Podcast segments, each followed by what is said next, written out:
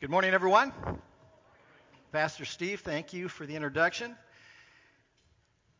And I am wondering if you, you, were to take me to the high school that you graduated from, where on campus would you drag me and say something very significant happened at this specific location?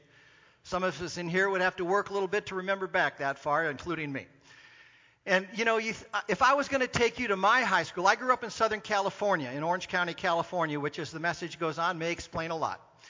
But uh, I would take you to Katella High School, where I played basketball and uh, had a great experience in Orange County. And there would be a number of places on the campus that I would say, this happened here, this happened here.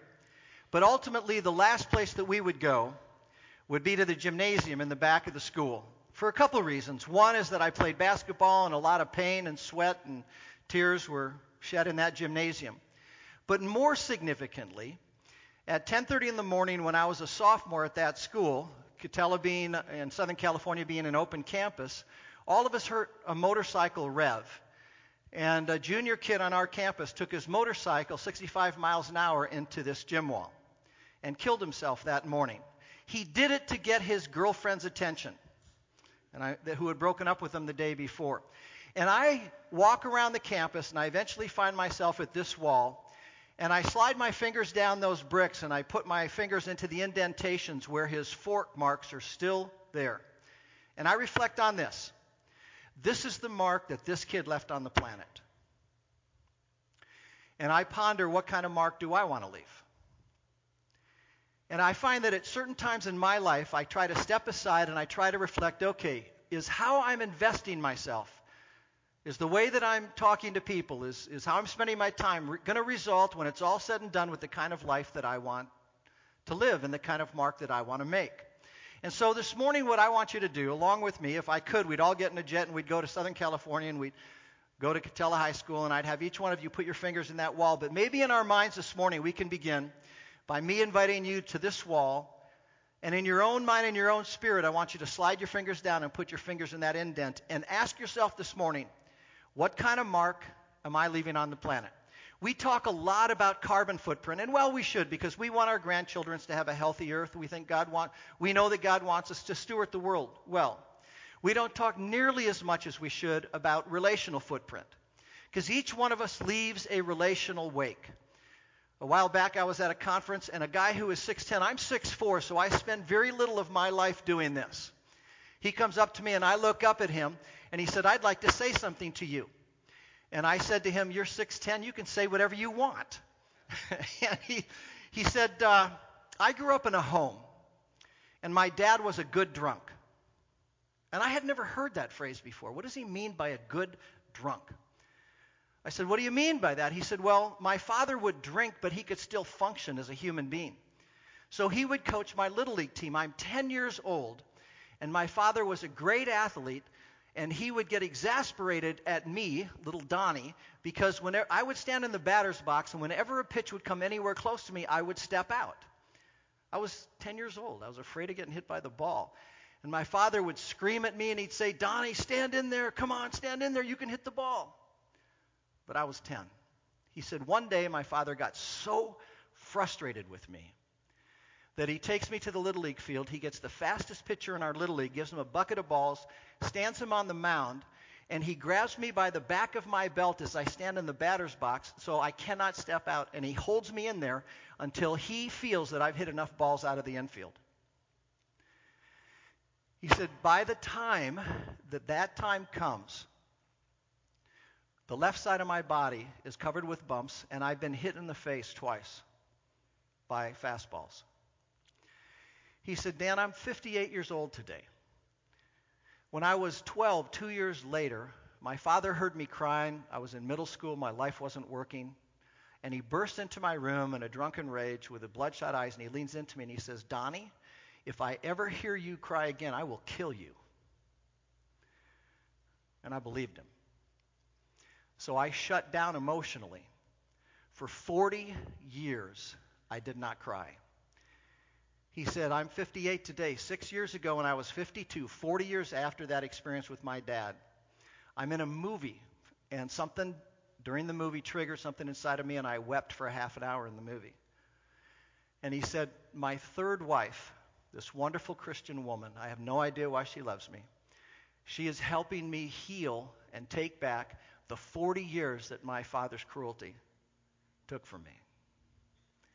And I wish I could say that that story is the complete exception of my experience out there in the world. It seems every time I turn around, I talk to someone whose life has been collided by the cruelty of another person.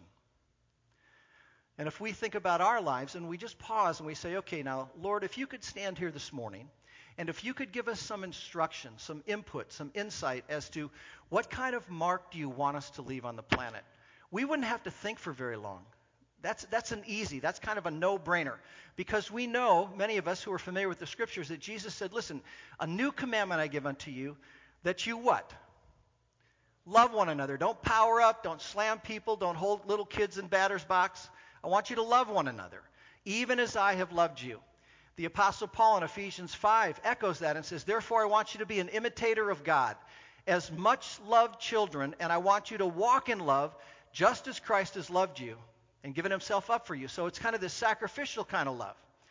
And then the Apostle Paul in 1 Corinthians 13. Every one of us has heard this passage at a wedding. The end of the passage is now abides faith, hope, and love. The greatest of these is what? It's love. And then very rarely does 1 Corinthians 14, the first two words, get any play at all. But the first two words of chapter 14 are pursue love. That Greek verb pursue is a very strong verb. It is a verb that is used of a wild animal chasing down its prey, grabbing it by the neck, killing it, and then consuming it. The Apostle Paul says, Listen, I just explained to you what love is in chapter 13. Now, what I want you to do is I want you to hunt this down. And I want you to get it to the ground. I want you to consume it. I want you to metabolize it into your body. And I want love to permeate everything you do. And he says that in 1 Corinthians 13, 16. At the end, he says, I want you to be on the alert, stand firm in the faith, behave like mature people. Let 50% of all that you do be done in love. That's not what he says, is it? Let all that you do be done in love. Now, I am guessing that few of us would debate the power of love. Some of us might debate the definition of love.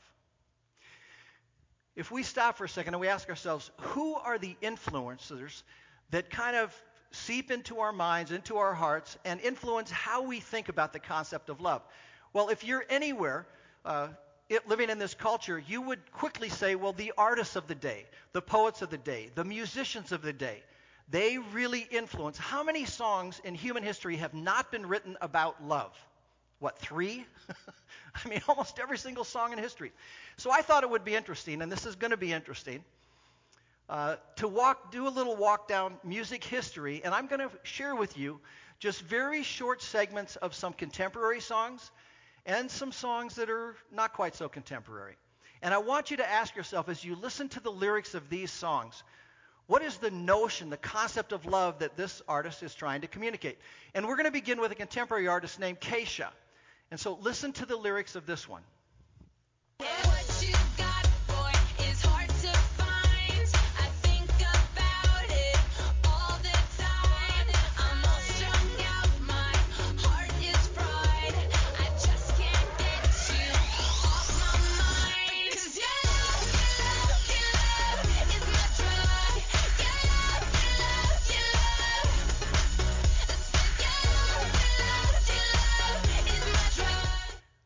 Saw somebody in the back starting to dance. Just calm down back there.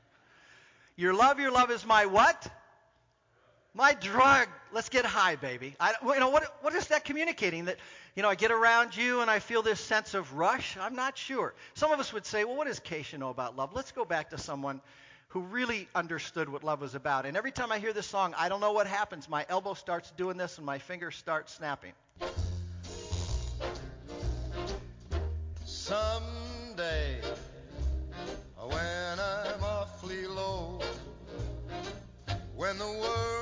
Cold, I will feel a glow just thinking of you in the way you look tonight.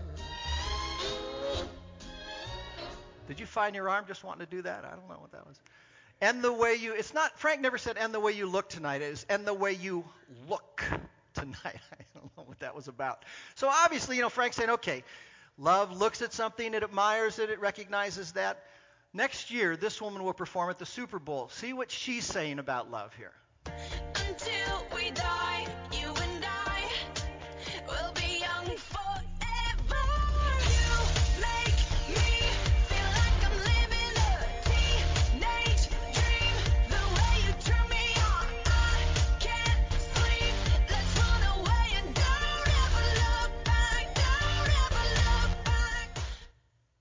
make me feel like a teenage what? Wow, think about that, but not too long, you know. I mean, my goodness. Okay, now some of us will resonate far more with this next artist, and most, many of us wore tie-dye shirts the very first time we heard this, and some of us have a history where we might have had something in our fingers when we first heard this song.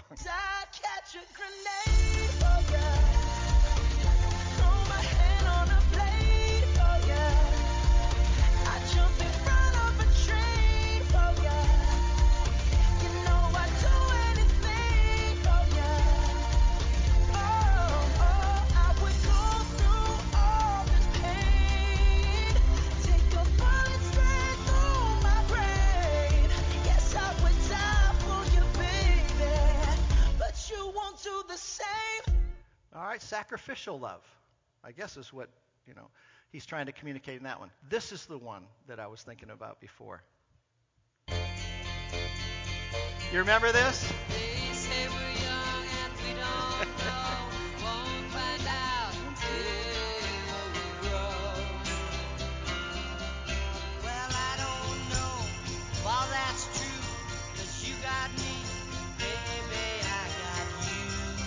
Together now?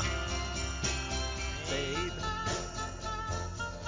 I got you, babe. I got you, babe.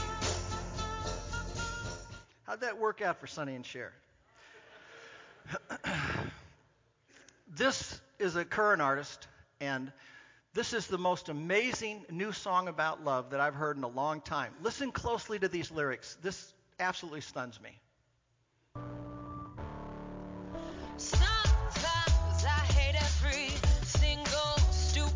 You say. Sometimes I wanna slap you on your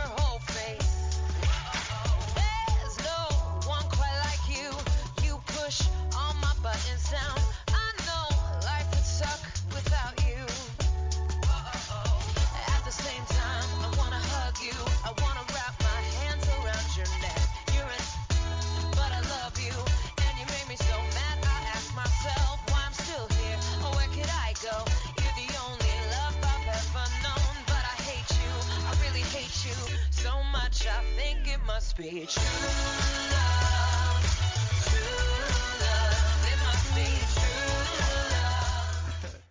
The Doctrine According to Pink. That's, that's beautiful. Sometimes I hate every single stupid word you say. Sometimes I want to slap you in your whole face. And then she goes on to say it must be true love. oh, my goodness. Uh, we cannot do a little walk down music history. And some of you are saying, thank you, this is the last one, without listening to this woman. I miss her. I would hear the voice of God when she would sing. And What a sad ending.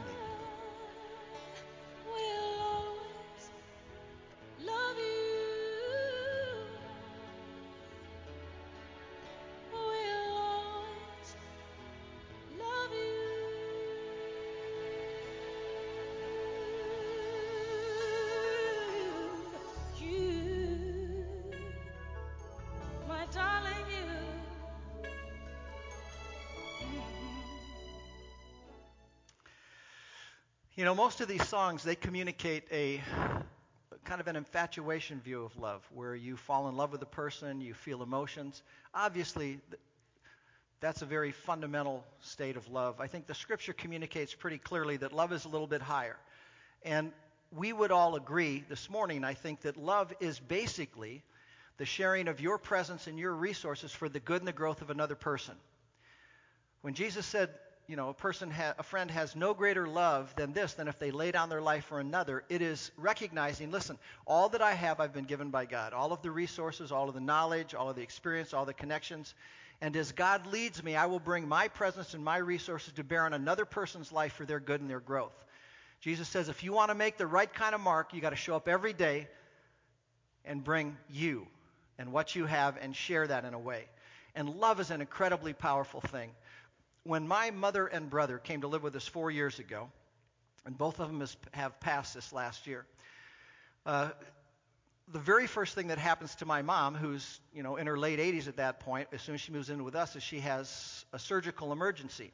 So four years ago on New Year's Eve at 10:30 at night, I'm in a hospital. My wife and I are in a hospital in Grand Rapids, Michigan, wondering whether or not my mom's going to make it through surgery. All sorts of things are running through my mind. I always do an end of the year reflection. I'm wondering, is my mom even going to make it? What is it going to mean to have mom and Brian, my brother, who's uh, who this year turned 50 and uh, died. He has Down syndrome. What is it going to mean for us? What is it going to mean for them? I mean, all these things are running through my mind. And I don't think anybody knows that I am at this hospital. And we're in the surgical recovery room, you know, where there's only one name on the screen that mom's in surgery, everything's half darkened, and my phone buzzes at 10:30. So I open it up and I think you got to be kidding me. And I look at the face of the guy who's on my phone. This man could be anywhere in the world doing anything he wants on New Year's Eve. He financially has the means to be able to do that. It's New Year's Eve and he's calling me at 10:30. I walk out in the hallway and I slide my phone. I said hello, and in just a handful of words, I was overwhelmed by the power of love. He said, "How are you?" And I can remember leaning against that hallway wall and looking down, and I said, I don't know. I'm not sure what's going to happen tonight. And I thought, yeah, you know, he could, he could be anywhere, and he's calling me. I mean, he had the resources of compassion and interest and a phone and my number, and boom, there it was. My brother was my love mentor most of my life. I've had a lot of very interesting leadership mentors that have taught me about strategy and vision casting and hard decision making and stuff like that. But my brother has taught me what love is by presence because my brother had no future five minutes. If he was with you, he was with you. And he would bring all that he had, the minimal resources that God had invested in him, to bear on your life in that moment. He would show up. And he had a very simple spiritual life. He had a very simple trust in the Lord. And I think he had kind of this very simple intercessory gift because he would pray for me when I traveled. And I'd be ready to leave to catch the, go to the airport, and he'd grab me in the home and he goes, I want to pray for you, Dan. And I'd say, okay. And so he'd put his hand on my shoulder and he'd pray almost the same prayer all the time. Lord, be with Dan. Watch over him, protect him, help him to speak your word, bring him home safe. Amen. That was it. And if God ever did anything through me on the road, it was always because of Brian's prayers. The cool thing was when I would come home, Judy would say, Is that you, honey? I'm home. She said, Okay, great. Glad you're here. Brian would say, Dan, is that you? And I would say, Brian, I'm home. And I would hear this, oh boy, oh boy, oh boy. And he would come running down the hallway and he would engulf me in his arms and he would say this, I missed you. I missed you. And he'd mean it. And I would feel loved. This is a powerful thing. A while back, I was going to the airport, and Judy and I, my wife is at our little resource table back there. 40 years we celebrate this year, uh, I, um, which is pretty cool. But uh, we have a little ritual that we do in the morning before we leave, before I leave on a trip. And she reminds me that I don't go alone, and because you never know if you're going to make it back. We want to have that warm touch before we leave. So one morning I was late and I'm driving to the airport. We didn't have our little ritual. And I get a phone call from my wife just as I'm getting off the freeway to go to the airport. And she said, I'm mad at you. And I said, How can you be mad at a guy like me? And she says something like, Let me count the ways. I said, No, okay, seriously, why are you mad at me? She said, Well, you left without me being able to hug you and remind you that I love you. I said, I know that. She goes, No, shh. You don't go alone. We go together. And I love you. Do you hear me? I Yes, I hear you. So I hung up the phone. I park and I'm carrying my little thing into the Grand Rapids airport. And I have this smirk on my face. you know, like, and I'm sure somebody's thinking, that guy just lit up in his car. What is he doing? You know, and as I walk in, if someone was to say, What is up with you? Why do you have that smirk on your face? I would say, Listen, you're not going to want to know. No, no, try me. Go ahead, run it by me. I'm a loved man. Deal with that. It's an amazing thing to be loved. It's a powerful thing to be loved. It was so fun to receive the love of Brian, to be loved by my wife, to watch what it is to love by studying Brian. And you know, you stop and you think about why is love such a powerful thing? I mean, ponder that for a second. Why is love so powerful? And I can answer that question with another question by asking you this Who woke up today thinking about you? Now, let me add another layer to that. Who woke up today thinking about you in a positive way? Who woke up today thinking about you in a positive way and actually took part of their one and only life on this planet and pondered your need? And then assessed the resources that God has entrusted to them and was motivated, didn't just think about it, but actually activated their resources to bear on your need. How many, how many people are on that list today? Pretty short list, isn't it? When authentic love is expressed, that's what happened. I mean, God saw us, He thought about us, He activated His Son to come to the planet. Every time we love somebody, someone comes to mind. We entertain them, we ponder them. How can I serve them? We extend to them. We do that. That's why love is so powerful. This is a picture of Judy's and my middle son, Landon on the left, and his best friend, Christian buddy in high school, named Timmy Burris. When Landon was in college, he was either just 20 or almost 20. I get the 1:30 in the morning phone call. How many of you have received the 1:30 in the morning phone call? Every time the phone rings from then on, you you shudder. And he is crying so hard I cannot understand what he's saying. Eventually, he calms down and he says, Dad, Tim is dead. Timmy's dead, Dad. I said, Tim who? Give me more information. He said, Dad, Timmy Burris is dead. And I thought, oh, man, what happened? He said, Dad, Tim Burris was working at a mission in Oakland, California. And yesterday, he flew up to Portland to see one of his friends. And last night, from my understanding, Dad, it was a beautiful night in Portland, and here are two guys, 19, 20 years old, looking to go out and have some fun together. They want to have a legitimate fun fix. They don't want to destroy, they don't want to get drunk, but they're 19, 20 years old. They're guys looking to do something. So the sun was going down. They stumble across a 14 story abandoned building. And they're thinking, you know, the sunset would look much better from up there than it does from down here. So they hop the fence, crawl to the top of the building, watch the sun go down, and as they begin to navigate their way back down, Tim slips and falls 13 floors to his death. Just a terrible, needless thing.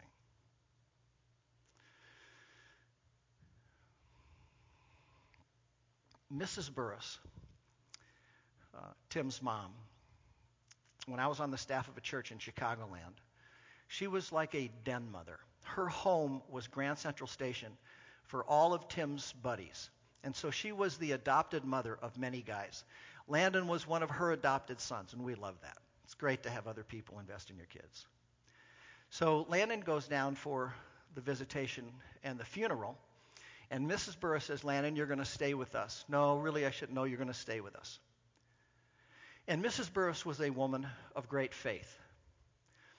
And Landon goes to help her set up for the visitation. We've all been in those rectangular rooms at at uh, funeral homes because they're all they all have the same interior designer. And so you can imagine, you know, Landon is setting up chairs along the side and setting up a table and the picture display. And Tim's casket is open, but it's at the end of the room. And Mrs. Burris and Landon are the only ones there. And Mrs. Burris notices that Landon can't look at Tim. So after everything was set up, Landon tells me, Mrs. Burris comes over to me, Dad, grabs me by the forearm and says, are you ready to say goodbye to Timmy? And Lana said, I looked at her. I said, I don't know. He said, I don't know how. She said, That's okay. I'll help you. So she puts her arm through mine, Dad, like we're walking down the wedding aisle, and we're beginning to pr- process towards the open casket. We get about halfway there, and I collapse on the ground, and I'm sobbing. He said, Mrs. Burris gets on her hands and knees, slides her hand around my neck, pulls me close to her, kisses me on the cheek, and says, Landon, I miss him too. I'll help you. We can do this together. She gets me up to my feet, walks me to the casket, and coaches me to say goodbye to her son. When he told me that, I thought, how in the world could that woman do that? Is she in complete denial and repressing her feelings and her grief and she'll deal with it later? No, I know Mrs. Burris better than that. Mrs. Burris was a woman of great faith. Mrs. Burris had a discipline that she did almost every single day. She would enter her day and she would pray with open palms and she would say, Lord, everything I have in life, my health, my husband, my family, my home, all that I have is from your good hand. The Lord gives, the Lord takes away. Blessed be the name of the Lord. And she had done that every day. And so she didn't understand why God had plucked Timmy out of her hand, but she knew where Tim was. And so was she grieving? Yes. Was she immobilized? No. She was able to rally her resources to help my son in that moment. That absolutely stunned me. And I thought, how was she able to do that? And as I thought about that, she had an exemplar. Mrs. Burris had studied Jesus and how Jesus managed his life. And she understood that Jesus was able to rally a heart of love, because that was part of his nature, every single day in every single encounter. And she was familiar with John chapter 13, where Jesus, knowing that his hour had come, that he would depart out of this world and go to the Father. And the scripture says that he loved his people to the end, to the uttermost, another translation says. I grew up in California in the 60s, and we used to use this phrase, to the max. Like, dude, do you like that car to the max? Do you think she's cute to the max? Jesus loved his followers to the max. And his followers were not often easy to love. I mean, how many times did the Apostle Peter say something, and the Lord just go, Peter, would you just shut up one time? You know, I mean, come on, pal, think before you open your mouth. James and John have got an anger disorder. Really, they're like mafiosa guys. They're walking through one territory. They won't let them walk. The disciples walk through. And so James and John come up with this idea Lord, you want us to manage this? We'll just call fire from heaven down. Really, guys? That's the best you got? And Thomas, Thomas, if you ask me why one more time, I'm just going to knock you down. you know, I mean, the disciples weren't even easy to love. And yet Jesus was able to rally a love. Now, how in the world was Jesus able to love his world? I mean, those who were in opposition, even his closest disciples. How was he able to do that? I think he gives us a clue in John chapter 15 where Jesus says, Hey guys, this is in the upper room. He had already washed the disciples' feet. He's going to be betrayed. He's going to go to the garden, sweat blood. He's going to be crucified the next day, raised a couple days later. Jesus says, Guys, listen, I know you want to go out and change the world. Here's an idea. I want you to understand kind of the pattern that I have used in order to rally love every single day. Jesus says, Just as the Father has what? Loved me I also have loved you, abide in my love. And so Jesus says, listen, the way that I am able to rally the capacity to love you guys is this I get away from you. I withdraw to places by myself, and I switch, I regularly switch from a giving mode of loving to a receiving mode of loving. And Christ would often withdraw, and he would not think about the sucking sound of the world. But he would get quiet and he would raise his hands to heaven. And he would experience the fresh experience of the love of the Father. And that experience then he carried back to his disciples. That's how I'm able to love you. And so he did. He regularly withdrew. We see it. You study the life of Christ, you see it all the time. In Matthew 14, right on the heels of the beheading of John the Baptist, he gets that bad news. He withdraws to a lonely place by himself.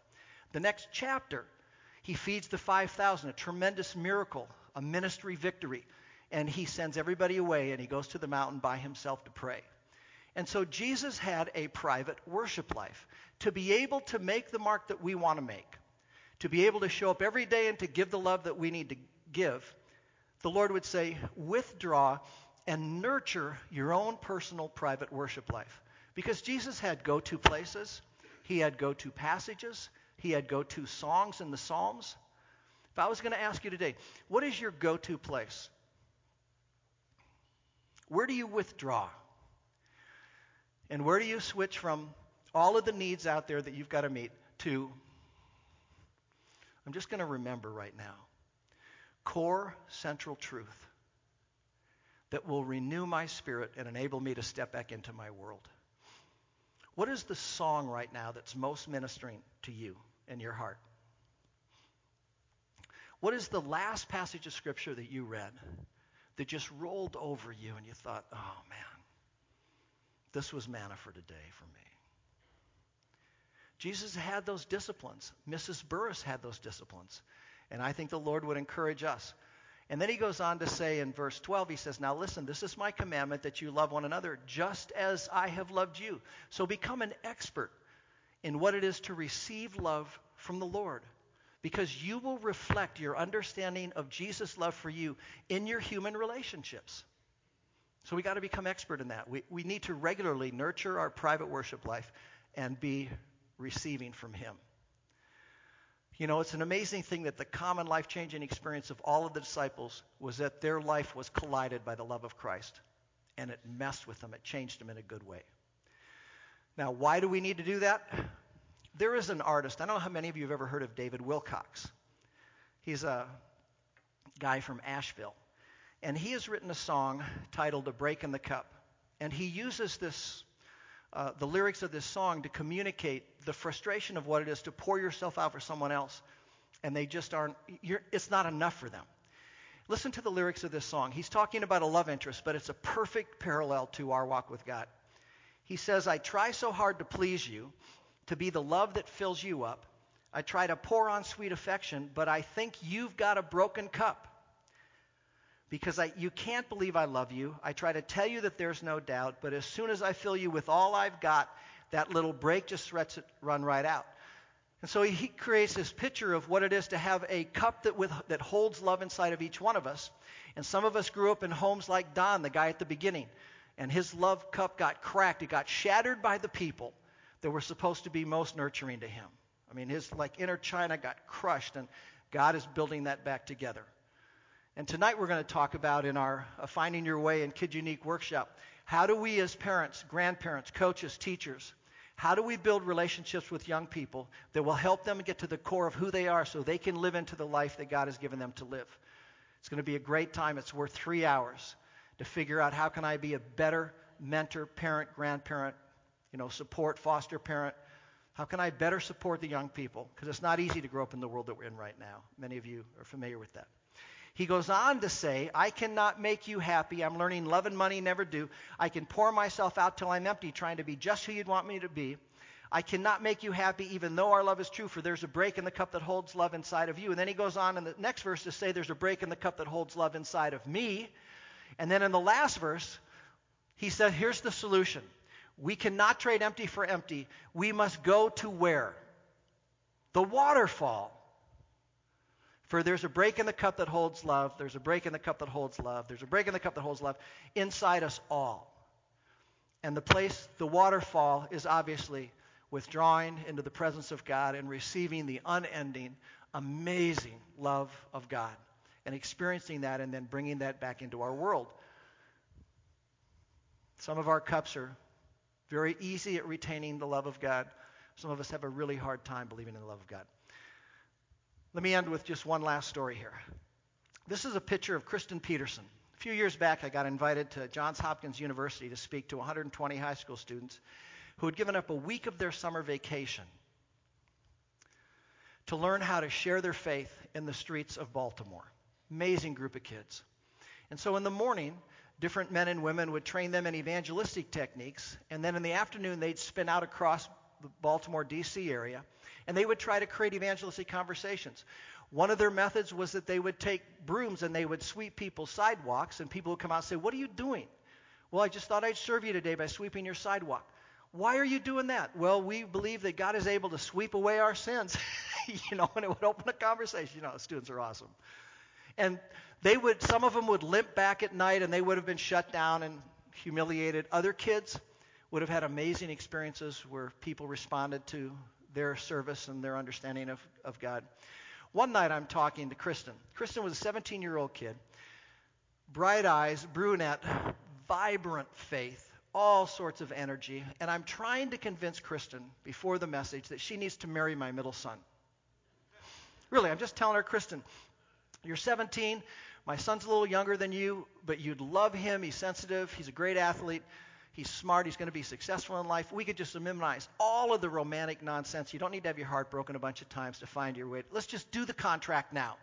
And so she's having fun. She's dancing with me. But eventually she does this I can handle my own love life, big guy. I go, okay, it's your loss. Want you to know the offer is on the table until I leave tomorrow. You know, she said, okay.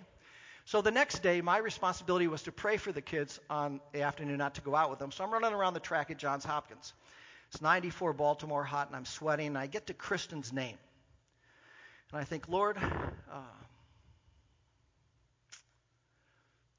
Kristen's going to go back into her home. And she told me that her mom, two years after the divorce, is, is still upside down. And she had told me the night before that she wished that she uh, was able to have a dad like me who loves his son as much as I do. And I asked her why. And she said, Well, two years ago, my father left my mom for a younger body. And he said, Oh, we'll still be close. And I've only talked to them twice in the last two years, and both of them were horrible. She said, I just wish my dad loved me like you. And so I'm thinking, you know, here's this kid who's going to go back into her home. Her mom's still upside down two years later from the divorce. She's more mother than her mother right now. What can I do to help her? And as I'm running around, the Holy Spirit whispers me and says, Hey, why don't you give her your bracelet? And I thought, that's an awesome idea.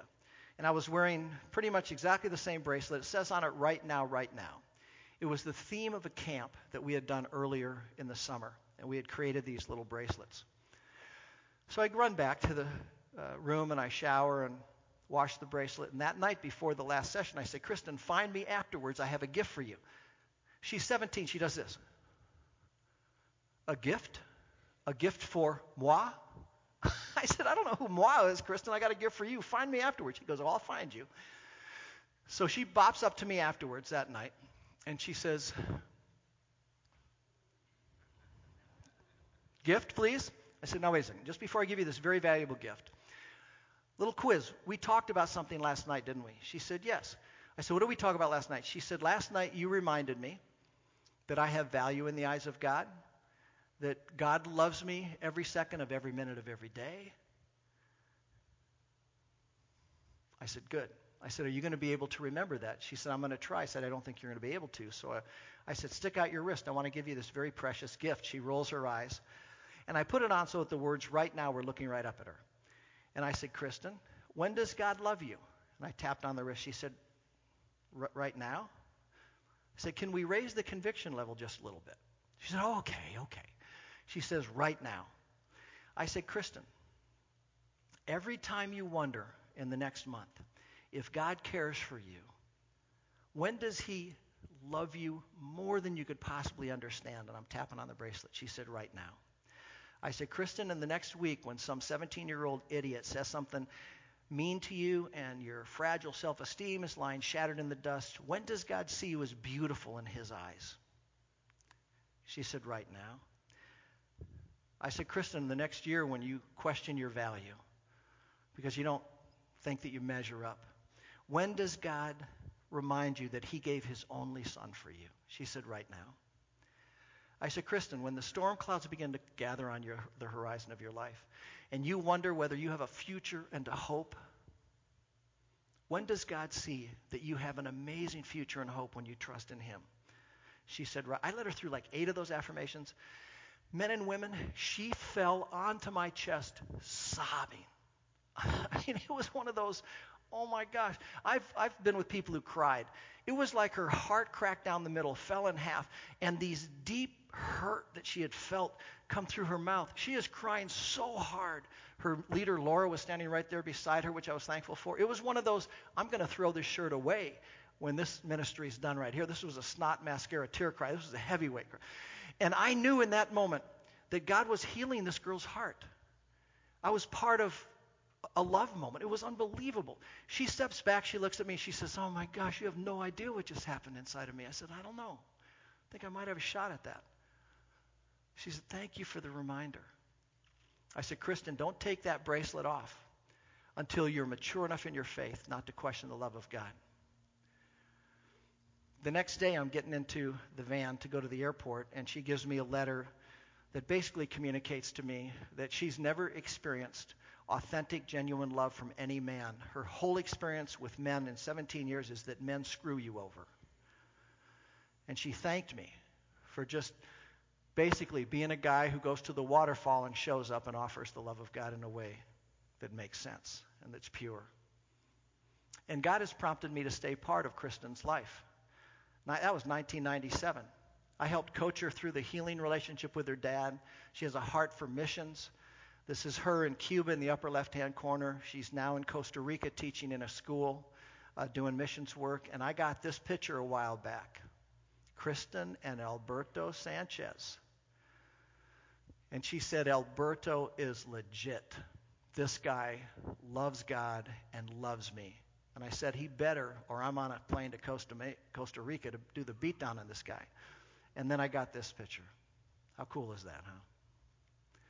The power of love. Your go to place, nurturing your own private worship life, is so critical, so important. Let's pray to that end.